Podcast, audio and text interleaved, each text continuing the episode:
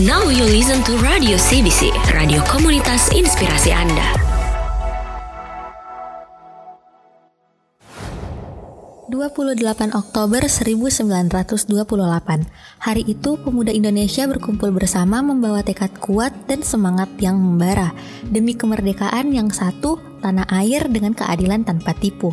Hari itu akan tercatat oleh sejarah dan dikenanglah dengan Hari Sumpah Pemuda. Semangat pemuda yang tak akan pernah terlupakan dan Sumpah Pemuda bukanlah simbol perjuangan mereka yang terdahulu karena itulah cermin pemuda saat ini yang lebih membakarkan semangatnya kembali untuk Indonesia yang satu. Nah, sahabat CBC, untuk itu, spesial di Hari Sumpah Pemuda kali ini, saya Imoy bersama dengan Kak Dadang akan membahas banyak hal tentang gimana sih peran pemuda Indonesia. Sebelum itu, saya kenalin dulu nih ke sahabat CBC. Di samping saya, sudah ada Kak Dadang yang memiliki peran aktif di BEM Kemavisi Punhas. Wah, ini nih salah satu pemuda yang keren sahabat CBC. Hai Kak Dadang. Oi, halo. Sapa dulu Kak, sahabat CBC yang lagi dengerin podcast kita ini. Oke, buat teman-teman CBC, Halo. Semoga sehat selalu buat teman-teman pendengar uh, eh, CBC. Gimana kabarnya Kak Dadang? Uh, Alhamdulillah baik, baik-baik nih. Oh iya, kita ngobrol-ngobrol santai misalnya tentang bagaimana Sumpah hmm. Pemuda.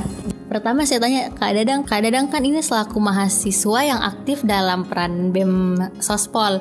Uh, bagaimana Kak Dadang sebagai pemuda yang memiliki peran di Sospol ini Kak di BEM Sospol? Ya kalau peran tentu pasti kan di BEM ini pasti kerja-kerja struktural tuh.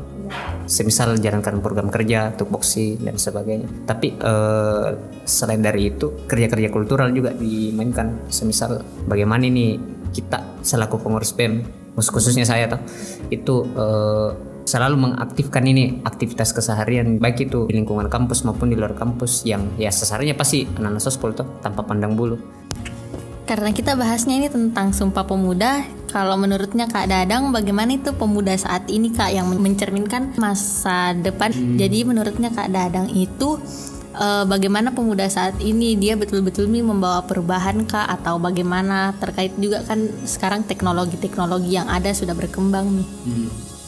Iya kalau bicara peran tuh sebetulnya aku sih lebih spesifikin lah peran pemuda sekarang. Ya seharusnya mereka uh, berperan untuk mempersoalkan ini yang kondisi-kondisi yang terjadi di Indonesia termasuk mengenai kepemerintahan secara khusus. Kenapa demikian? Karena uh, peran pemuda kan yang uh, sering kita dengar itu misalnya jadi entrepreneur tuh, entrepreneur uh, apa ya? bangun ekonomi-ekonomi mandiri padahal masa depan Indonesia tidak sekadar itu saja tuh bahkan untuk keterlibatannya pemuda dalam perumusan kebijakan atau intervensi kebijakan bahkan pengkritik kebijakan itu seharusnya berperan di situ juga pemuda. Ah, ah. ah, ah, seharusnya juga berperan di situ Ki. Dan bukan mahasiswa yang saya maksudin lah bahkan mm -mm, kayak begitu perannya mereka sebagai penentu masa depan juga Kak Dadang menurutnya bagaimana dengan pemuda karena teknologi yang ada, hmm. media sosial juga sudah berkembang, hmm. itu mahasiswa eh, itu mahasiswa atau pemuda hmm. lebih jatuhnya apatis atau lebih mengembangkan ki sekarang bagaimana perkembangan Indonesia? Iya, uh, kalau dikaitkan sama peran politiknya pemuda ini secara luas ini. Nah, teknologi atau secara spesifik ini media sosial atau yang marak kita gunakan nah itu bisa menjadi salah satu medium untuk anu uh, untuk membuat ini pemuda berperan aktif juga tuh di lain di sisi lain. Nah masalahnya kan uh, sekarang itu anggapannya hampir sebagian besar orang di Indonesia. Apalagi pemuda bilang uh, konsumen medsos itu adalah orang-orang yang apolitis tuh apolitis yang tidak pikir soal masa depannya negara dan sebagainya. Padahal secara tidak langsung kalau dia tidak memikirkan itu artinya dia juga mempertaruhkan ini jelek atau tidaknya masa depannya ini. Kayak begitu. Makanya uh, mereka juga harus kian berperan aktif untuk terlibat menggunakan uh, media yang ada sekarang. Karena kan sekarang ini abad 21 kita tidak seperti kayak zaman-zaman Orba tuh sedikit-sedikit demo dan sebagainya. Banyak banyak bicara yang bisa digunakan. Bahkan seperti yang kita lakukan sekarang ini ini salah satu bentuk uh, alternatif ini melihat hampir sebagian besar orang yang menghabiskan waktu untuk memegang HP itu ya untuk membuat pemuda memiliki pola pikir yang sama agar bisa terlibat di uh, kancah-kancah perpolitikannya Indonesia kita gunakan ini Jadi eh, tadi yang saya tangkap itu dari Kak Dadang bilang kita tidak boleh individualis, kita harus eh, lebih lebih peka terhadap bagaimana politik-politik yang ada di Indonesia. Eh, kalau pan, kalau pesannya Kak Dadang untuk pemuda ke depannya harus lebih bagaimana Kak apa yang harus dia lakukan biar dia lebih bisa ki memajukan dan mempersatukan negara ini kembali. Iya, eh, seperti yang ke- kembali lagi tuh, yang bilang tadi. Eh, saya pikir semua ini eh, pemuda mencintai negaranya itu, tapi mungkin membenci pember- pemerintahnya tuh. Pak, eh, maksud gue begini. Eh, artinya untuk seperti hal yang baru-baru baru-baru saya sebut tuh soal negara dan pemerintah.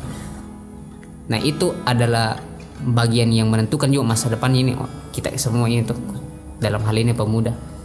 Nah pertanyaannya eh, apa peran apa perannya kita di sini tuh? Ya jawabannya bukan sebagai entrepreneur saja atau membangun ekonomi mandiri yang yang marah sekali ini di media sosial ini tuh kita liatin tuh. Yang rata-rata mahasiswa. Ah, ah, yang kayak begitu. Padahal kita lihat nih sekarang eh, beberapa bulan terakhir itu beberapa rentetan produk-produk yang dihasilkan oleh pemerintah ataupun legislatif negara tuh itu secara tidak sadar entah itu lima tahun ke depan atau 10 tahun ke depan itu juga mempengaruhi masa depan tak Nah, ketika kita tidak eh, melihat itu sejak dini dan kita tidak kritis tuh melihat itu eh, produk eh, pemerintah, artinya kita masih dalam posisi mempertaruhkan jelek atau tidak, buruk atau baiknya masa depan kita itu. Nah, di situ menurutku harus berperan pemuda ini. Nah, kita lihat di sekarang ini tuh eh, peran-peran politik itu tidak didominasi lagi oleh mahasiswa ini. Banyak nih yang dari pemuda-pemuda kayak anak sekolah. Ah, ah, yang kayak begitu tuh. Masukku saya eh, kalau yang dibilang di medsos tuh eh buat apa sih lu anu turun mending lu di rumah aja karena lu masih SD atau SMP. Padahal sebetulnya ya saya wajarkan mereka turun karena sentimen tuh. Dia tidak bisa membahasakan seperti yang dilakukan mahasiswa bilang begini tuntutan tak dengan bahasa akademis yang atau itu tidak bisa ki, sulit kita lakukan bukan tidak bisa ya sulit dilakukan oleh pemuda di bawah ah, ah, ah, masuk ke belum belum jadi mahasiswa. Ah, yang belum jadi mahasiswa. Tetapi dia mengerti bahwa ini bukan persoalan tuntutan mahasiswa saja, tapi dia mau ekspresikan kejengkelannya terhadap anu, pemerintah tuh. Dan menurutku itu hal yang wajar saja itu. Jadi kalau ditanya bilang kenapa ikut demo, apa beda kau demo begini? Eh enggak tahu pak, eh wajar enggak tahu karena itu bahasa akademis tuh. Intinya dia mengekspresikan kejengkelan Nah, mengekspresikan apa yang dia Ah, ah. rasakan. ya. dan itu yang dikatakan sebagai keterlibatannya dalam persoalan politik di Indonesia ini tuh ada dia mau berperan juga bahkan ibu-ibu pun juga tuh Sudah banyak nih semua yang turun ke jalan. Hmm, yang kayak begitu Bisa juga demonya lewat sosial media kak banyak Hmm, gitu. jadi level akal rumput nih anu tuh bukan mi lagi eh, wacana anu yang sifatnya top to down top to down ini yang mahasiswa ke masyarakat turun sosialisasi dan sebagainya. Bahkan sentimen dari masyarakat pun juga terbangun ki. Pemuda di abad ke pemuda Indonesia di abad ke-21 ini disuguhkan ki sama hal-hal yang sifatnya praktis tuh ada handphone dan teknologi lainnya untuk memudahkan akses informasi. Ya seharusnya itu dimanfaatkan ki sebagai medium untuk bagaimana eh, pemuda Indonesia bisa berperan dengan menggunakan medium itu tidak seperti yang kemarin-kemarin lagi.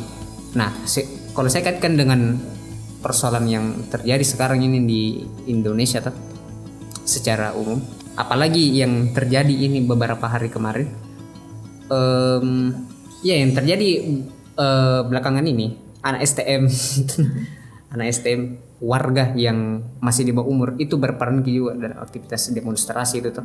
Nah artinya kita lihat eh, ternyata eh, aktivitas politik di Indonesia itu tidak didominasi lagi sama mahasiswa itu bahkan pelajar SMA SMP SD pun bahkan terlibat. Nah pertanyaan dari mana mereka mendapatkan informasi itu? Bagaimana eh, mereka bisa terpacu untuk melakukan itu? Ya tentunya pasti lewat apa yang mereka kantongi HP maksud saya tuh. Artinya eh, sekarang ini harus berpikir eh, alter- berpikir alternat harus berpikir bahwa eh, media sosial ternyata ini sebuah alternatif yang sebaiknya harus dimanfaatkan karena persoalannya sekarang adalah opini publik ini yang an- yang mahal ini yang ah, ah, yang mahal sekarang tuh yang mahal sekarang makanya dengan cara itu ya pemuda Indonesia bisa berperan juga dalam aktivitas politik di Indonesia bukan cuma mahasiswa saja saya maksudnya lingkup pemuda. Mm-mm. Ada lagi kak yang mau kita tambahkan atau cukup nih saja? ini sebetulnya buat di lingkup lembaga kemahasiswaan sebetulnya untuk kondisi sekarang kan kita ini hidup di lingkungan fisik toh apalagi kita ini notabene pengurus lembaga kemahasiswaan yang tidak selamanya kita kita ini yang anu, Bakal Ah, ah. beregenerasi. akan beregenerasi nanti beberapa tahun ke depan. Nah, pertanyaannya eh, apa yang bisa kita kasih bekal buat orang-orang yang nanti ganti kita ini? Padahal sebetulnya di lingkup sospol itu menurutku ini fakultas paling mewah saya menurutku ini fakultas paling mewah yang saya menurutku rugi nih fakultas lain yang tidak bisa rasakan ini apa yang terjadi di dalam itu karena semua A sampai Z nya Indonesia itu bisa dilihat semua sama Sospol. anak sospol itu A sampai Z nya Indonesia ini nah menurutku hal itu yang perlu dijaga tuh lewat lewat aktivitas diskusi bahkan kayak media seperti yang podcast tuh di di Spotify itu menurutku sebagai bentuk alternatif yang digunakan sekarang dan harus kita berpikir bilang harus cari alternatif-alternatif lainnya buat bagaimana harus kita diturunkan kini apa-apa yang kita kerja sekarang ke orang ke depannya supaya bukan kita-kita saja yang kan kayak begitu. Nah sahabat CBC seru banget kan pembicaraan kita hari ini bareng Kak Dadang. Thank you Kak Dadang. Yuk, sama-sama. Wah Kak Dadang ini luar biasa banget untuk uh, menyampaikan hal-hal tentang bagaimana pemuda-pemuda untuk Indonesia. Thank you juga buat sahabat CBC yang sudah dengerin podcast kita kali ini. Untuk semua pemuda Indonesia, katakan kepada dunia, kami, Kami adalah adalah pemuda, pemuda Indonesia. Hari ini dan esok akan selalu mempersatukan tekad bersama pemuda bangsa untuk Indonesia yang damai. Dari, Dari kami, kami, pemuda pemuda untuk untuk Indonesia. Radio CBC, radio komunitas inspirasi Anda.